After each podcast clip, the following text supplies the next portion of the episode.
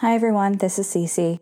This week's episode contains dark subject matter and materials that may not be suitable for all ages.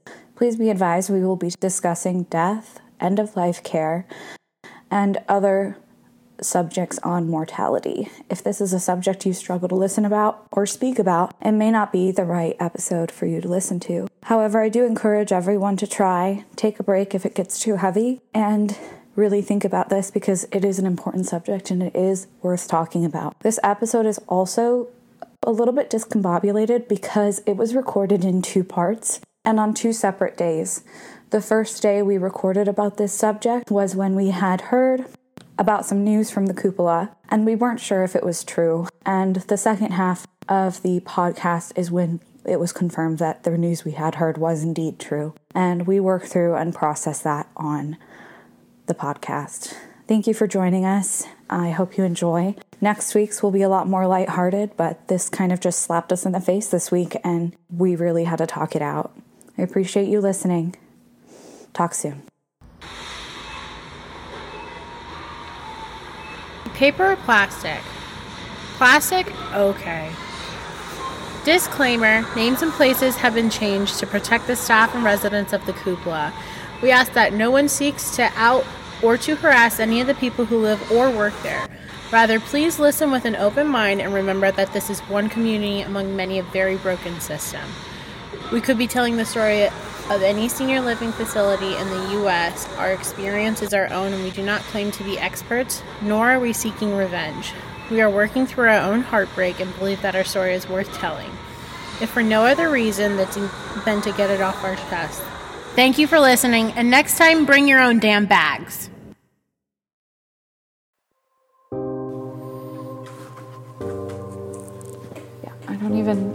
What to do with this information. I know. I feel like I'm in a murder mystery now. I know, right?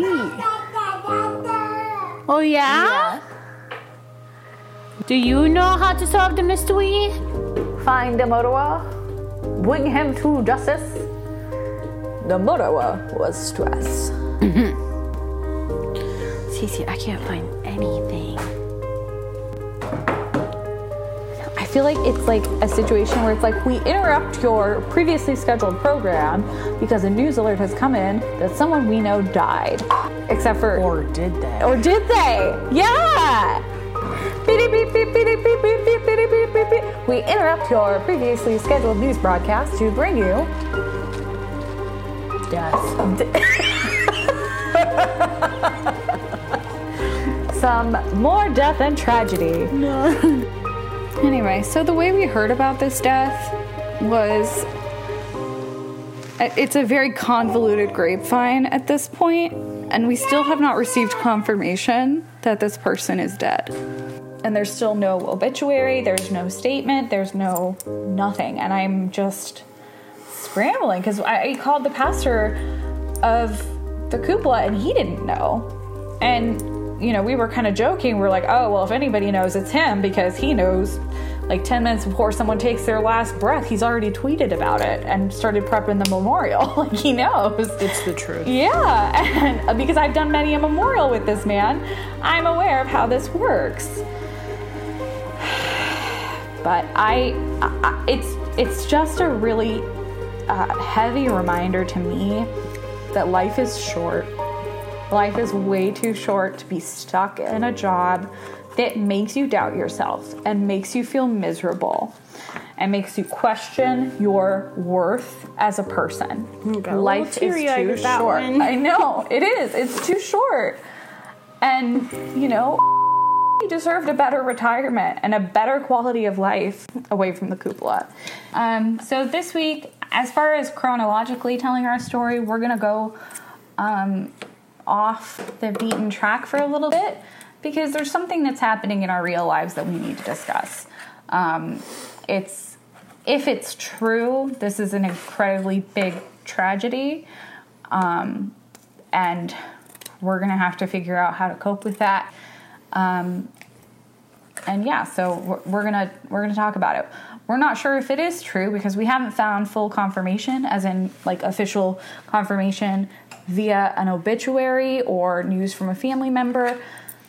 But the rumor is, and the talk of the town is, that the driver of the cupola, um, who um, I did look on his Facebook page, and he had on there like April 18th, 2018, as his first day at the cupola.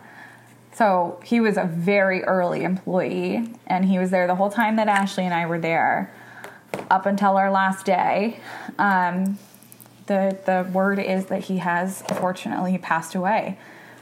Um, it's very sudden, very unexpected. He was 72 years old. Was he really? Yeah. That's what I thought. I, I knew he was like around my mom's age. He's one of those people, I was talking to Steven about it, and he's one of those people that you just don't think is ever going to die. Yeah. Because it's just like, oh yeah, like they'll be around forever for sure. Um, if he has died, um, then that's completely awful.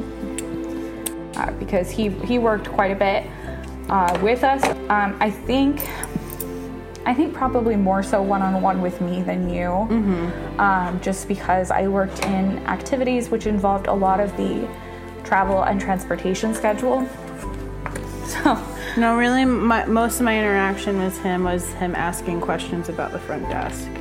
yeah. Or, or something that my de- sales department had scheduled and did it wrong. Or did something to offend them, him or something like that. yeah, he did uh, like to come into my office and talk about the sales department all the time and how awful it was. yeah. Um, it is interesting too because the way that he ran the driving schedule, everybody knew he wasn't charging the residents. Um, and, and which was kind of uh, frustrating for the owners and stuff when it came to looking at invoicing and everything. But at the end of the day, good for him. like, seriously, you're gonna drive, you know, a 95 year old woman to Walgreens just because she asked and you're not gonna charge her.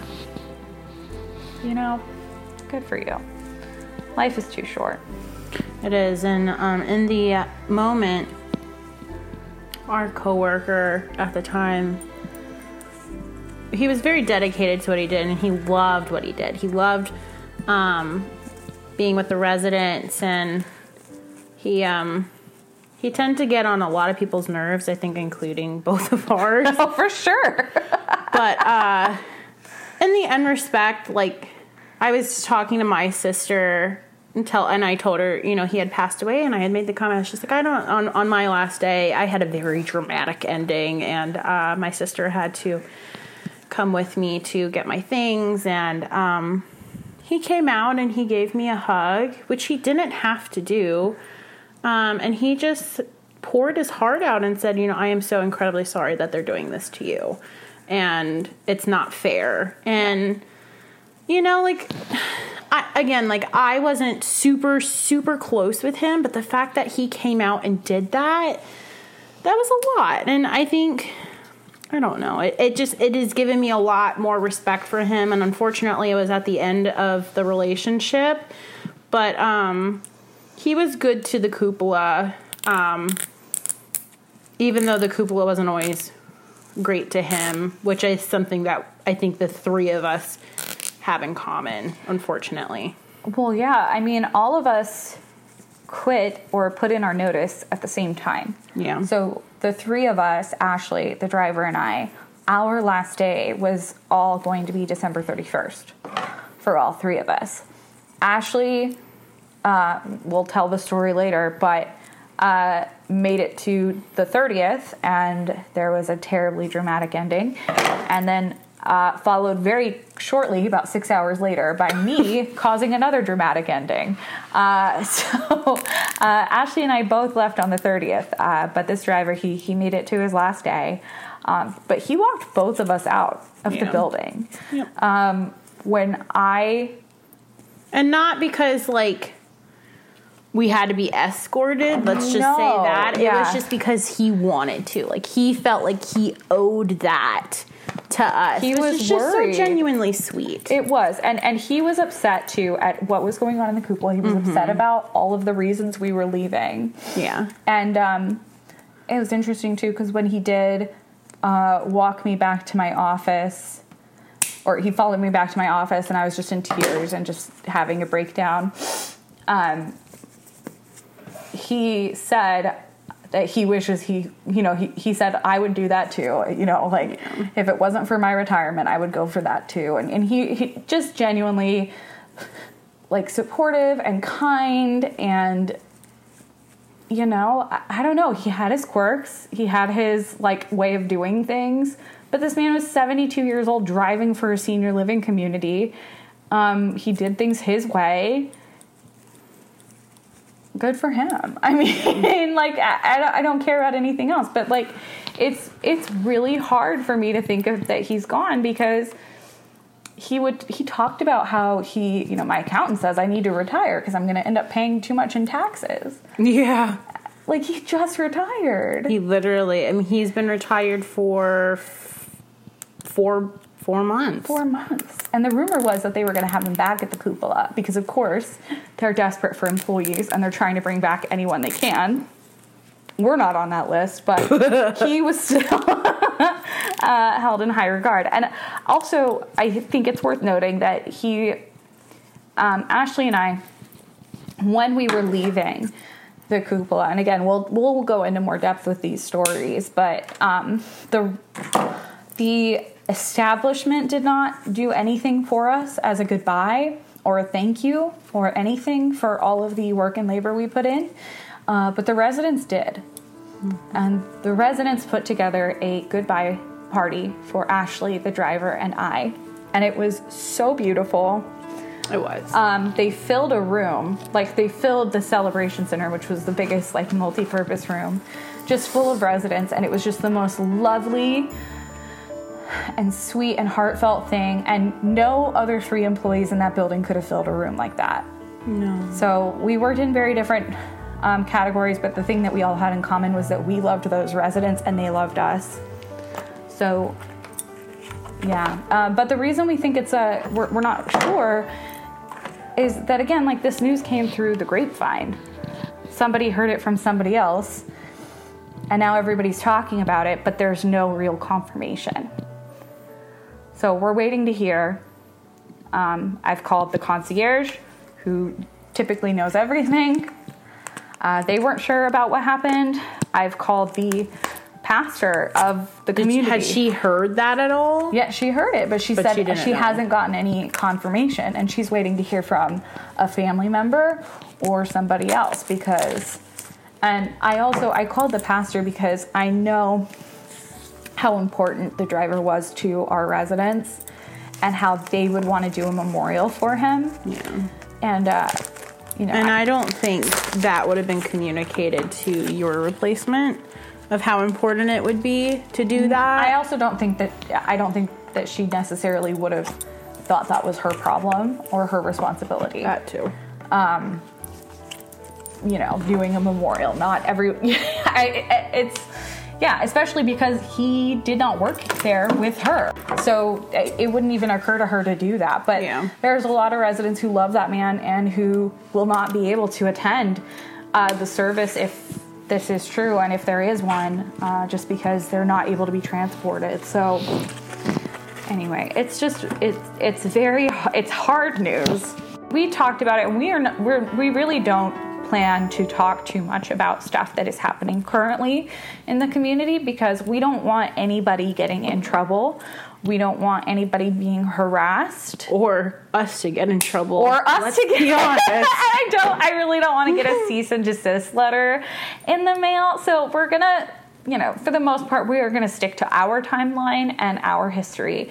Um, but I just thought that this current event was important to note because it's an important part of our life. And we genuinely had this conversation a couple weeks ago where we are like, oh, we definitely have to have him on the podcast.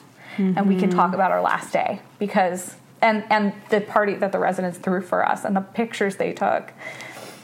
And, um, they gave us each a champagne glass uh, that said, "Here's to 2022," and they said that because uh, they expected all of us to have a much better year ahead. Mm-hmm. And that just makes me really sad because he's gone now and he didn't get a full year. Yeah. And that's just really shitty. So, anyway.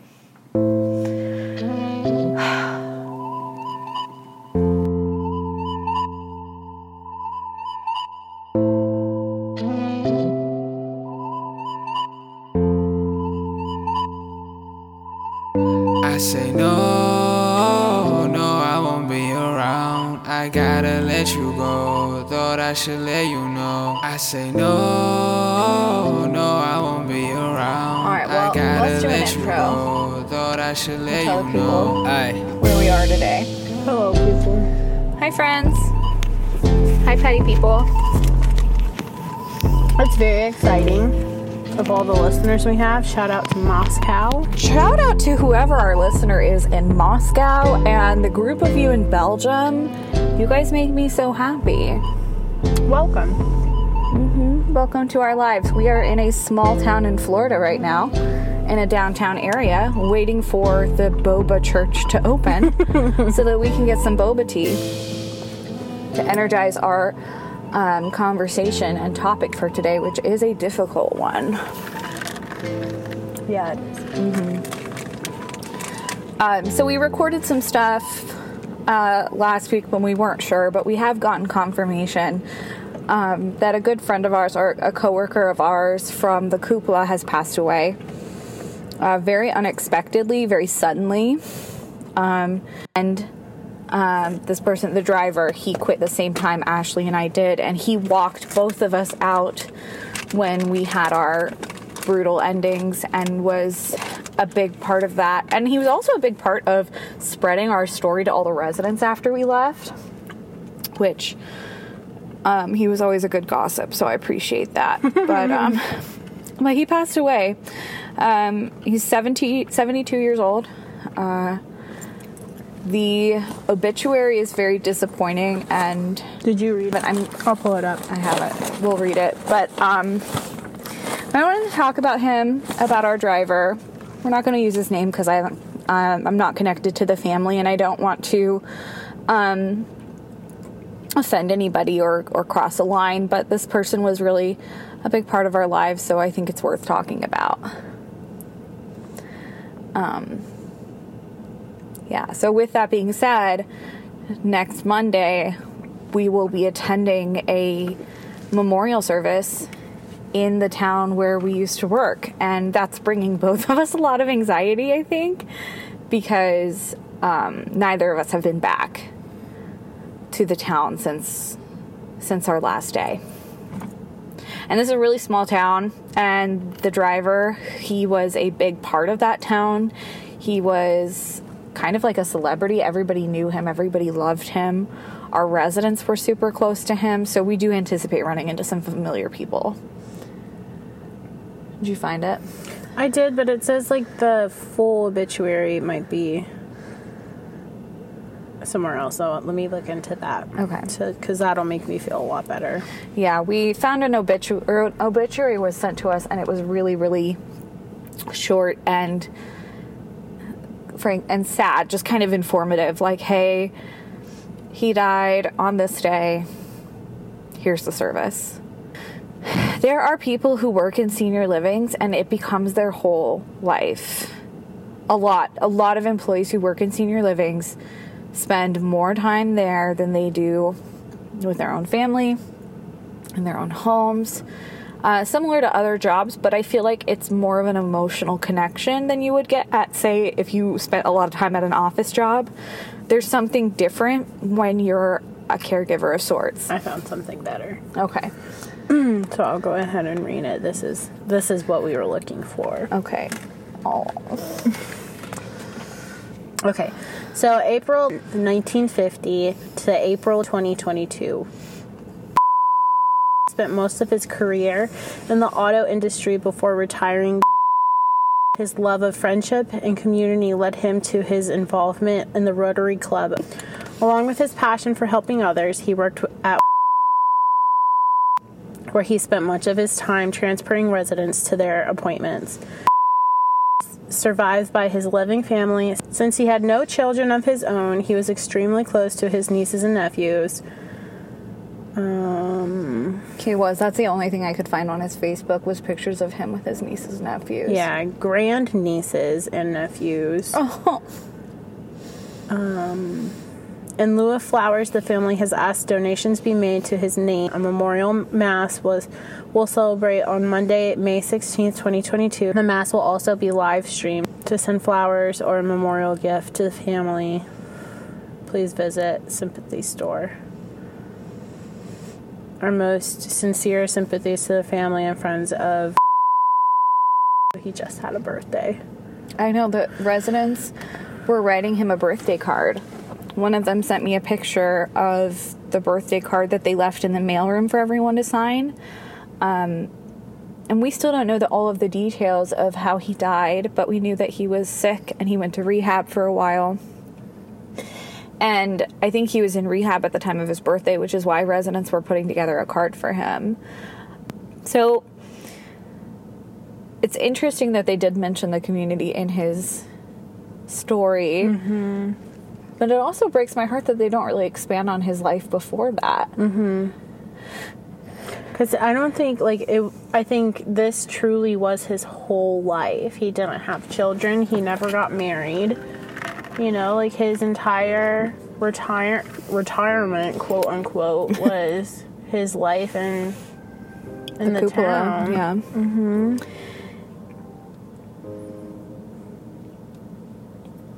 And um, that's really shitty. Because he asked for a raise um, and for certain things to change before he left, and the answer was no. That combined with all of the things that added up to Ashley and I leaving uh, led him to put in his resignation.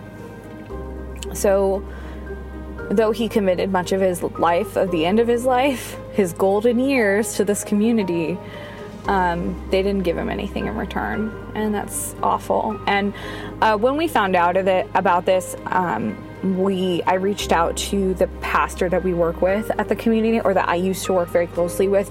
He and I did a lot of memorials over the years, and I just reached out directly to him and asked him to please make sure something is done for the driver at the community because there needs to be something in memoriam of him.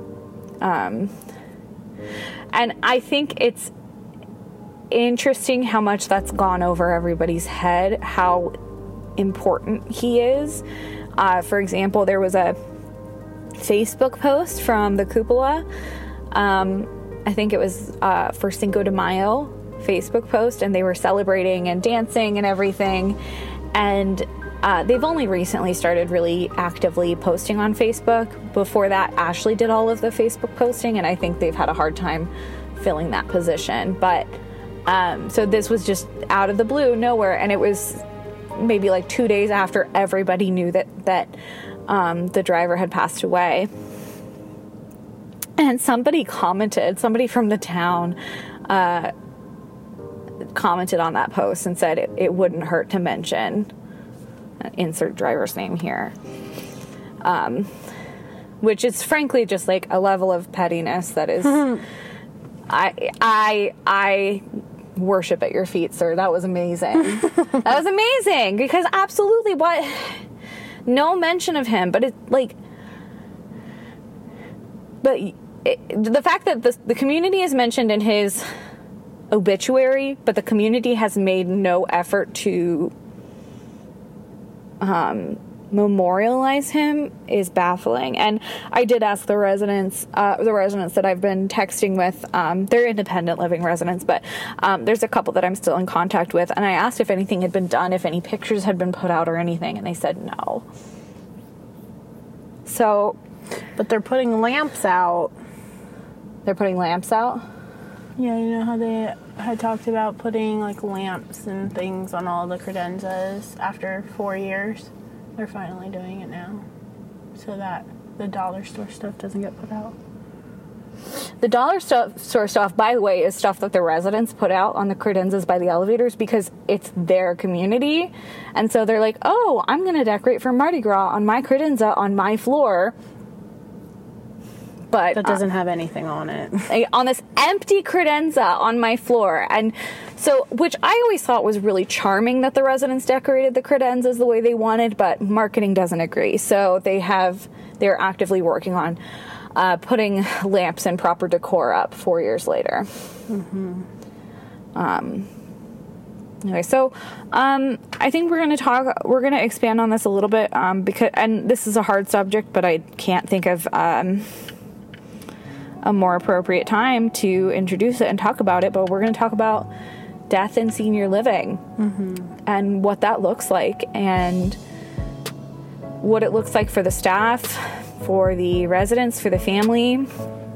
Um, I, th- I think it's really something that is missed a lot in conversations about senior living because I also think the way that we market it is that it's an ex- extension of your life. And we really try, I think the marketing really tries not to talk about end of life or end of life care because it's such a taboo subject, especially in American culture. We don't talk about death. And so um, everything's like you're gonna have this great active life. You're gonna have all of these social activities. You're gonna you know your life is gonna be better than it ever was. And that may be true um, for a lot of our residents but it's still gonna be in many cases the last place that these people live. The last home the final you know landing place.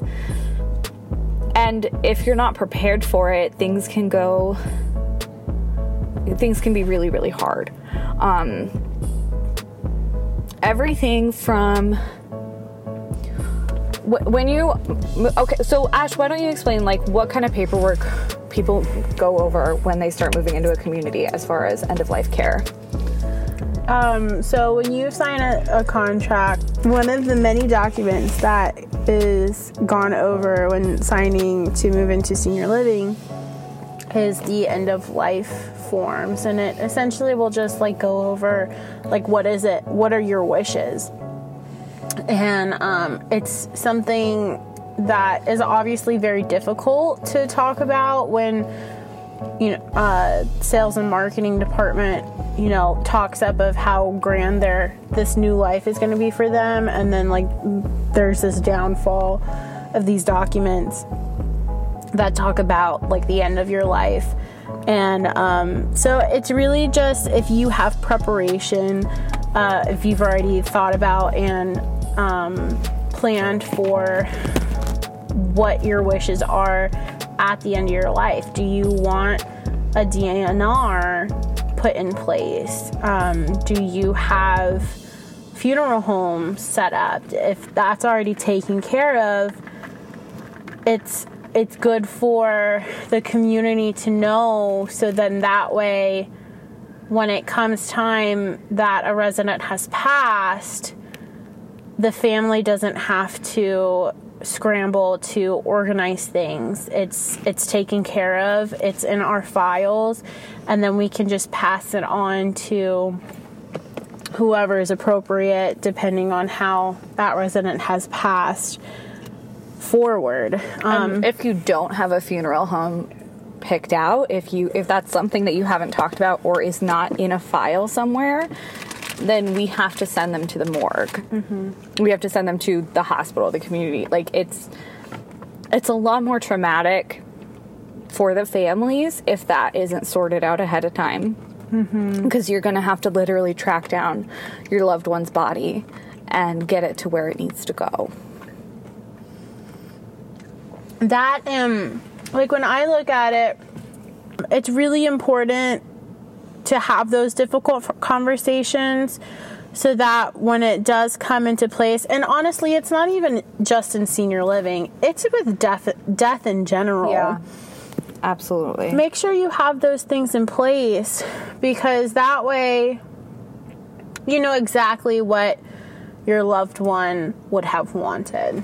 Yeah, and I think it's you don't want to wait until they can't tell you anymore. You don't want to wait until they're so sick that they can't verbalize or express how they want to be buried where they want to be buried, um, what to do with their things, their belongings, things like that. And a lot of people, um, when you have that conversation initially, you think, "Oh, that's that's enough. We've done it."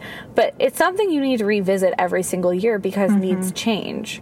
So, for example, one of the most horrific deaths um, that I witnessed in um, senior living was at the cupola and it was a memory care resident and the family had not updated her DNR. So she Which is a do not resuscitate Ye- order. Yes, so she did not have a do not resuscitate order in place at all. This woman was so fragile. She was so confused. She ba- at- at- by the end she wasn't speaking anymore, um, and she declined rapidly. And um, they they didn't sign the DNR. She had not signed a DNR that had not been updated. So when the so she wasn't on, which meant, means also she wasn't on hospice. Um, so she didn't have a hospice caregiver with her. So when she died, when they found her, they had to call the ambulance, and the ambulance had to come in. The um, EMTs can't call time of death. That has to be done by a physician. So if the EMTs come across a dead body and there is no DNR, they have to resuscitate. And so they strapped this ti this fragile, like crippled woman up to an electronic. I I don't even know what it's called, but the the heart pump machine. Mm-hmm. So which I don't know really how to describe it other than it's literally as if you're doing the um oh my gosh I can't even think of the name when you push the heart to Hold on. And it's like it's not resuscitation it's um AED. Okay, yeah. So they have the AED. So, but they essentially had to strap this woman to a stretcher, and they put that thing, the heart pump, on her, and they put it at full blast all the way to the hospital until somebody could declare time of death. Um, this also happened in the middle of an event, meaning we were all outside with our residents out on the lanai having a party. There was music, there was food. We watched the ambulance come up and we watched her roll out on this gurney. And because she wasn't deceased, they didn't cover her body. So it was on display for everyone to see and it was the most horrific thing I've ever seen was that machine pulling and jerking that tiny old woman up and down and up and down as the EMTs loaded her onto the truck. And that's what's going to happen if you don't have a DNR order in place, if you don't accept that death is coming.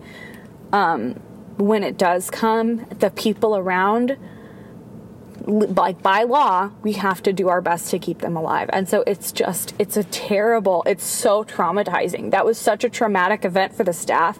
And frankly the cupola should have had mental health services in there the next day for that team who had to deal with that who was on the floor who found her who had to discuss with the EMTs what to do. They should have had mental health services because that was horrific. Um but that's the kind of stuff you're facing. And another thing, when we're talking about death in senior living, um, I would add, I would make sure if you're looking at a community uh, for your loved one, I would be very aware of where the dining rooms are and where your loved one's room is, and ask about the routes that are taken when somebody does die. How does that body get to the funeral home? And I say that because if, so for example, in the cupola, um, for assisted living, there's a dining room on the second floor, which is also a residential floor. There's a dining room and about 20 apartments on that floor. And the dining room is just full of big, beautiful windows that look out into the common area where we have concerts and activities and all sorts of stuff. So if somebody on the second floor passes away, there is no other way to get them to the elevator than going straight past the dining room. and through the common space. Um, a lot of I there are so many so many instances where um, my job has been to get people out of those spaces so that they could move a body. So we could get the resident who's passed to the ele- the freight elevator and out the back so that they can leave with dignity and not surrounded by residents asking what has happened because it's also very traumatic for them. And you can imagine sitting and eating lunch with your friends and then watching Mary Louise roll on down to the elevator mm-hmm. one last time. That's that's awful. And it's awful to be faced with that kind of reality every day. So we try to make it as sensitive as possible, but it's just if if it, if the conversations haven't happened, if the family's not prepared, um, then things go badly. I will say the the deaths that go the smoothest are people who are on hospice. If you have a hospice caregiver, um, we've talked about staff to resident ratios. That resident to staff ratio doesn't change if someone is dying. There is no one on one care unless you put your loved one on hospice. Uh, that's the only way that somebody gets one on one care 24 7, someone to be with them, to keep them clean, to keep them comfortable, to make sure all of their needs are taken care of. And also, when the time comes, they're the ones who manage that transition from senior living to the funeral home. So that's an, a really um, important thing and I know people don't like to talk about hospice and I know it's really scary, but I think one of my like biggest regrets in life is not insisting that my mother go on hospice earlier because she would have had a better ending had she had a hospice caregiver by her side the whole time. So that's just some food for thought. Um, but yeah. Um, I think it also needs to be noted that hospice isn't it's not a bad thing and it is scary. It's scary to think about somebody's life ending. But I I don't think there's anything better than a hospice nurse. No. They have the best bedside manner. Absolutely. And they know exactly how to not only help the person that is dying but the family members and they can mm-hmm. be comforting to everybody and making sure that somebody doesn't die alone mm-hmm. and that whether it's just holding their hand or making sure that they eat and drink. I mean, I think a, a hospice is, and it doesn't always, ha- hospice isn't necessarily the end of somebody's life either. Right. It can be somebody that. There's hospice and then there's crisis care hospice. Yeah. Yeah. So, do your research in these subjects. Um, we are not here to bash on senior living. I think, I think looking into senior living is really important. There comes a stage, I think, in everybody's life where it becomes difficult to take on caring for a senior. And um, I think senior living is something that everybody should consider when it becomes a point in their life for that. Um, yeah, we just wanted to improve. We wanted to improve mm-hmm. because our experience within senior living was very poor. Yeah. And yeah, and again, senior living is just it's just a different line of work and so the people who take on these jobs for the most part, especially those who are on the floor every single day with residents, have hearts of gold. People who genuinely have a heart for this work are amazing and incredible. And that is one of the reasons why we keep everybody anonymous and we're not openly, um, you know, bashing this community because we love so many people who work there and live there still. Um, yeah, so I think also it's important to um, if if senior living is something that you're looking into or, or um, thinking about for a loved one, um, and that lo- and your loved one is passing away, I would definitely always consider having some type of memorial for that community, giving the community closure. The best memorials I've ever done have been ones where the family is directly involved. And if you talk to an activities director about wanting to do a memorial, they, they will be thrilled because they know that these residents are going to crave that closure. Mm-hmm. And that was one of the really hardest parts about the pandemic was we didn't have closure. We had to watch so we had 36 residents died during the lockdown and the pandemic from when we couldn't have visitors and we couldn't have residents mingle at all to when we could start having group activities and people could start roaming the building freely. Um, so one of the things that I did when that stopped or when we were able to, as soon as we were able to was that the March after so there was March 2020 that was the big shutdown. So March 2021 I turned um, one of the lobbies into a memorial space and uh, my coordinators um, my team was so incredible, but they worked really, really hard on gathering photos of all of these residents and staff who had passed away during the pandemic. None of the residents had died of COVID. We were very lucky to not have an outbreak in our building. But there was still 36 photos laid out um, in the lobby, and it was such a like powerful and heartbreaking sight. Um, and I'm sad you weren't there to see it because it was really good. Ashley was on maternity leave at that time. Bitch. Hmm. so, so she couldn't help me with it. But it was it, it was really it was such an emotional project. But I had so many residents come into my office and and just express gratitude and saying I didn't even know that, you know, John had died, you know, thank you for remembering him and thank you for bringing this up. And we had spouses of residents come down and, and I put books out in front of all of the photos so that residents and staff could write memories of these people. And then the books were given to the families after the memorial.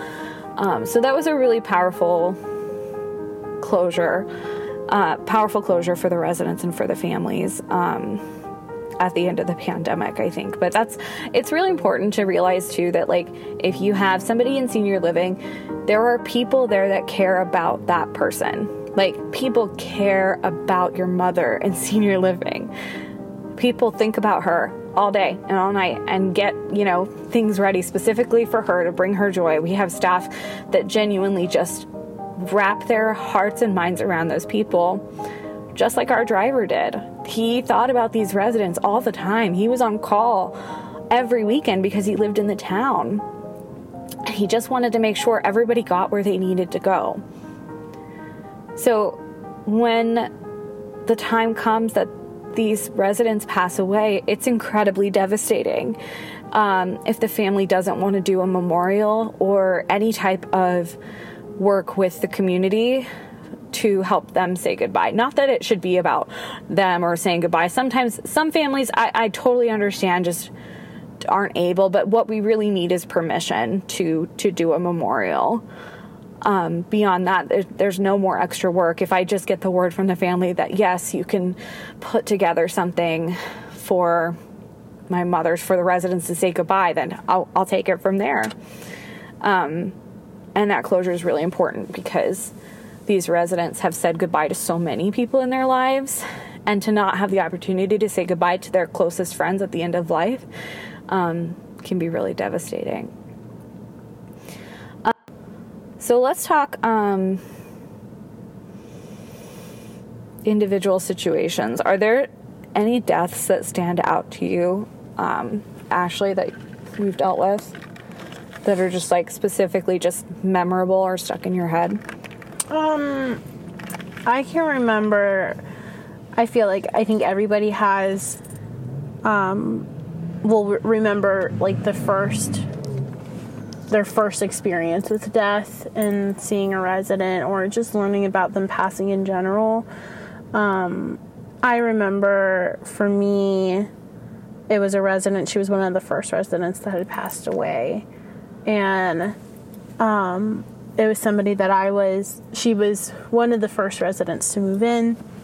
I was very close with the family, loved the resident dearly, and it really broke me when she passed away. And um, I don't I don't remember if a memorial was done or anything, but I just I remember like my experience with the family.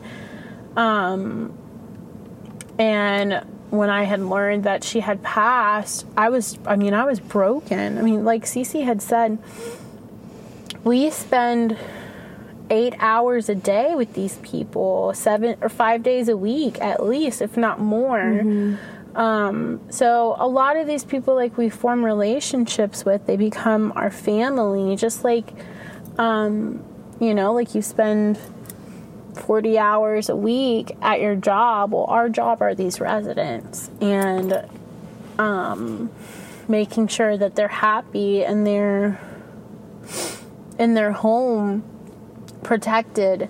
Um, so I remember. I think everybody always remembers their first um, I can't specifically remember anything that was super traumatizing, but you obviously like you you have your favorites, and um, I think um, that resident she died. If I remember correctly, she died at night, and so the transition mm-hmm. was very smooth.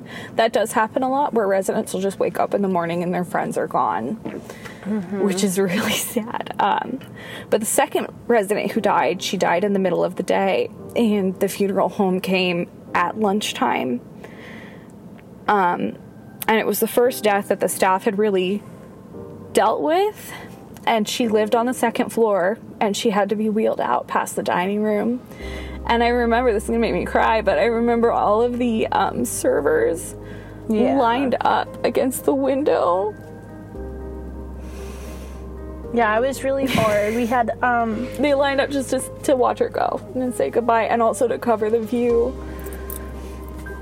Yeah. Yeah, that was a really hard one for several of the staff. A lot of the staff that were hired um, in the beginning of the cupola didn't have senior living experience.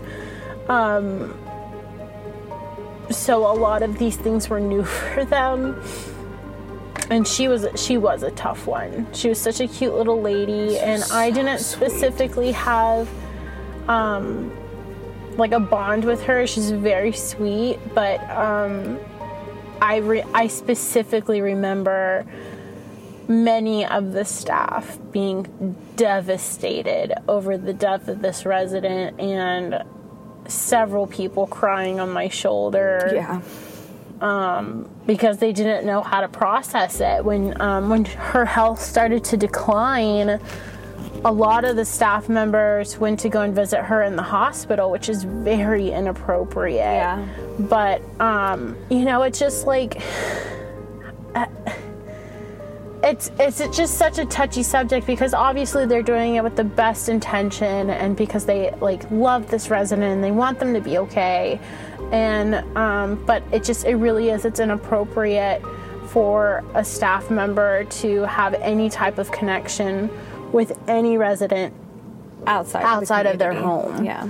Um so that yeah I, I do remember that. That was very very tough for a lot of people. I think that's a really hard boundary to set when you are so invested in these people's lives but i think it's important too. Mm-hmm. um, we had talked about there was a more recent um, death that was really awful and i had talked to somebody who said that they were done with senior living after having to witness that and mm-hmm. um, and I kind of took a step back. I mean, I, I'm done with senior living as well, but but not because of that. And I talked to Ashley about it. I'm like, am I numb to this? Am I? I I've just seen so much. Mm-hmm. Um, and some of the deaths aren't are are not as traumatic. Some of them are very like peaceful. Like um he got fully he was so cute. Oh my gosh he was the cutest man. Like the cutest old man and he was really new. He didn't live with us very long but um this man would not leave his room. Like I've I've known a lot of ladies that won't leave their room unless they're fully dressed with their makeup on and everything. But this man was prim and proper and had to have his hair combed. He had to have his like slacks pressed. He had to have his suspenders and his sweater vest on. And this, he was so precious. And um, he called his daughter every morning before he left his room and every night. And one morning he didn't call. And so uh, she called the front desk and sent somebody to check on him. And he was sitting up in his armchair, fully dressed, ready for the day and he had passed away.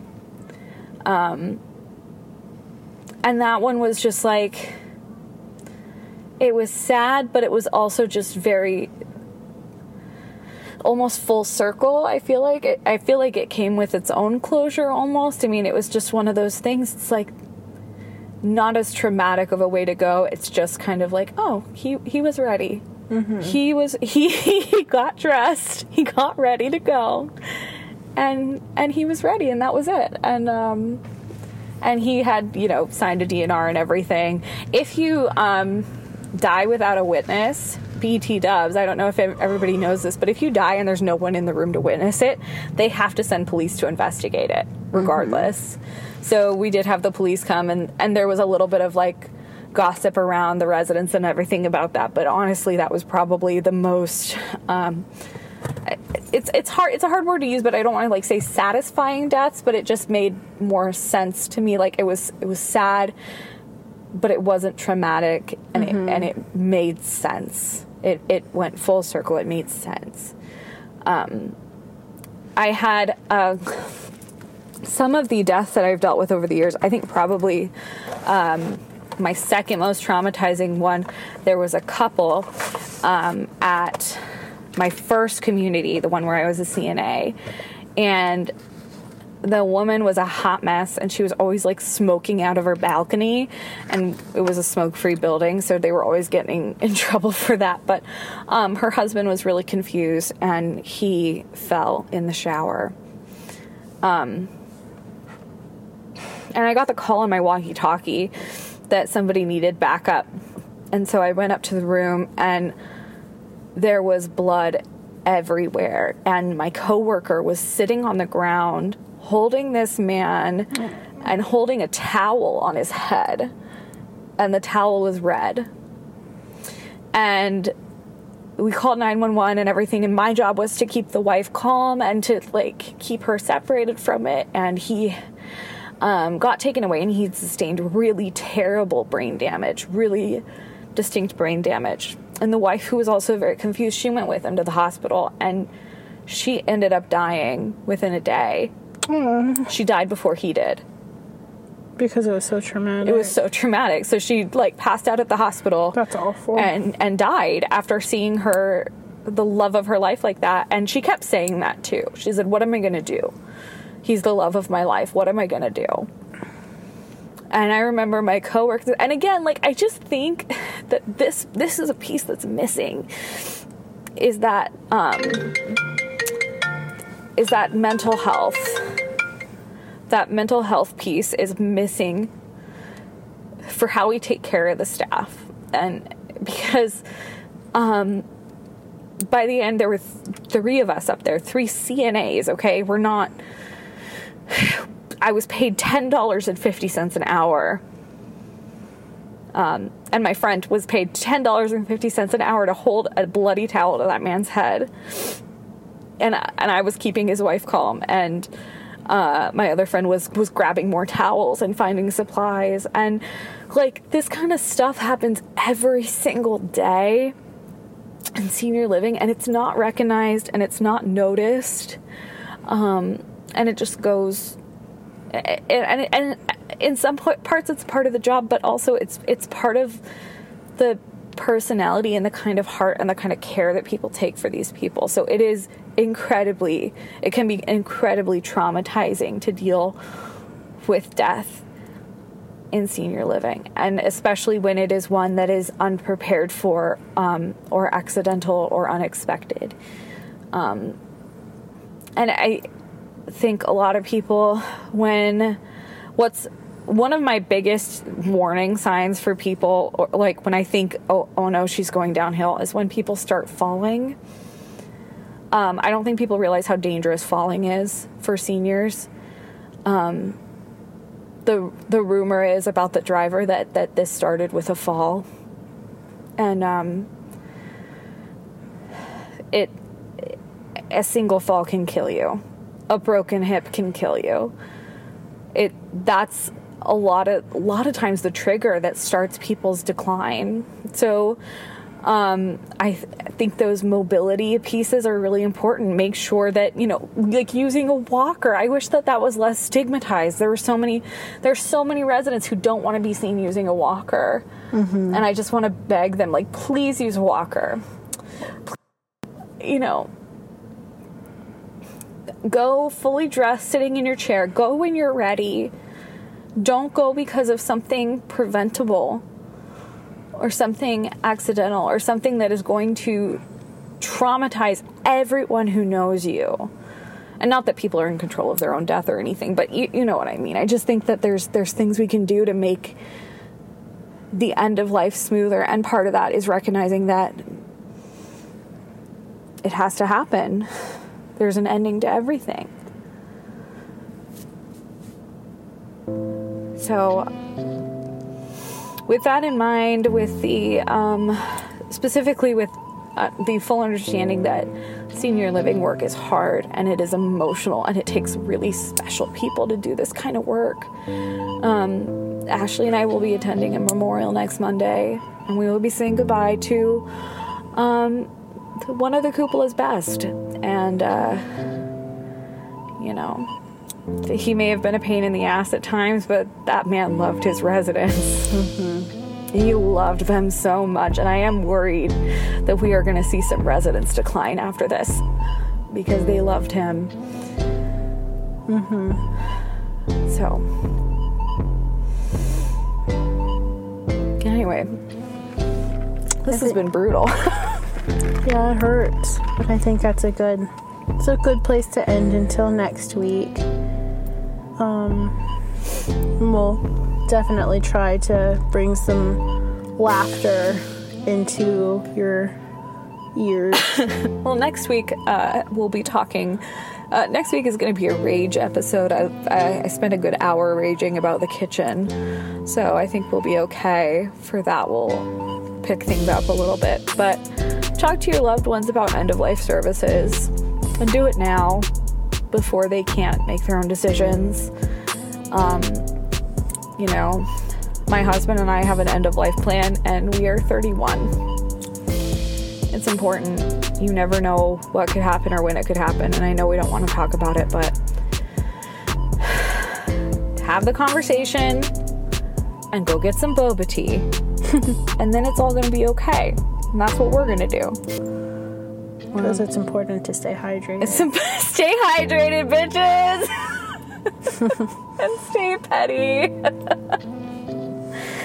All right, until next time, everybody. Bye. I say no, I gotta let you go. Thought I should let you know. I say no, no, I won't be around. I gotta let you go. Thought I should let you know. Aye.